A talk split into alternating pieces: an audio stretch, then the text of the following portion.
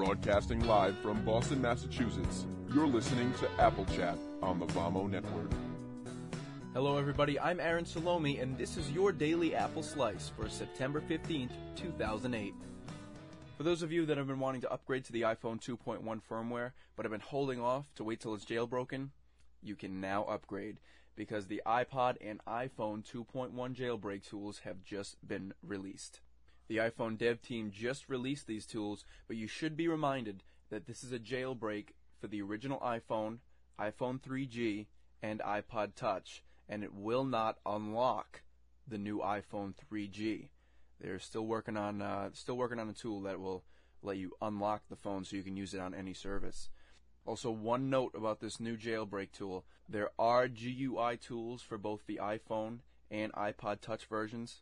However, those GUI tools are not going to work on the second generation iPod Touch that was released last week.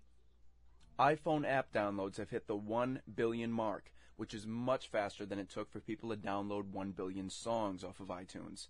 While that's great news, there is some trouble brewing in the App Store. We've known for a while now that Apple has had the ability to reject any apps it doesn't feel should be in the App Store and there have been many cases of them removing apps from the App Store, but now they're facing some criticism from a new application that was just rejected from the store called Podcaster. Podcaster allows you to stream or download podcasts without you having to subscribe to them in iTunes. Here's the exact reason that Apple turned down his program. Quote, since Podcaster assists in the distribution of podcasts, it duplicates the functionality of the podcast section of iTunes. End quote. But everybody agrees that Podcaster took an additional step beyond iTunes because iTunes requires that you plug your iPhone or your iPod Touch into your computer to be able to put those podcasts onto your iPod or iPhone. Podcaster lets you access those podcasts anywhere you want.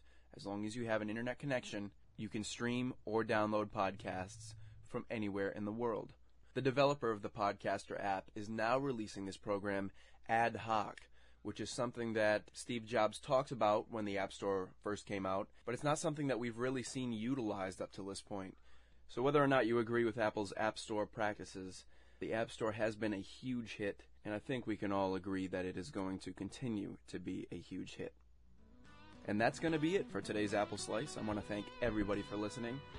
And before I go, I'd like to remind you to check out the website at applechatshow.wordpress.com.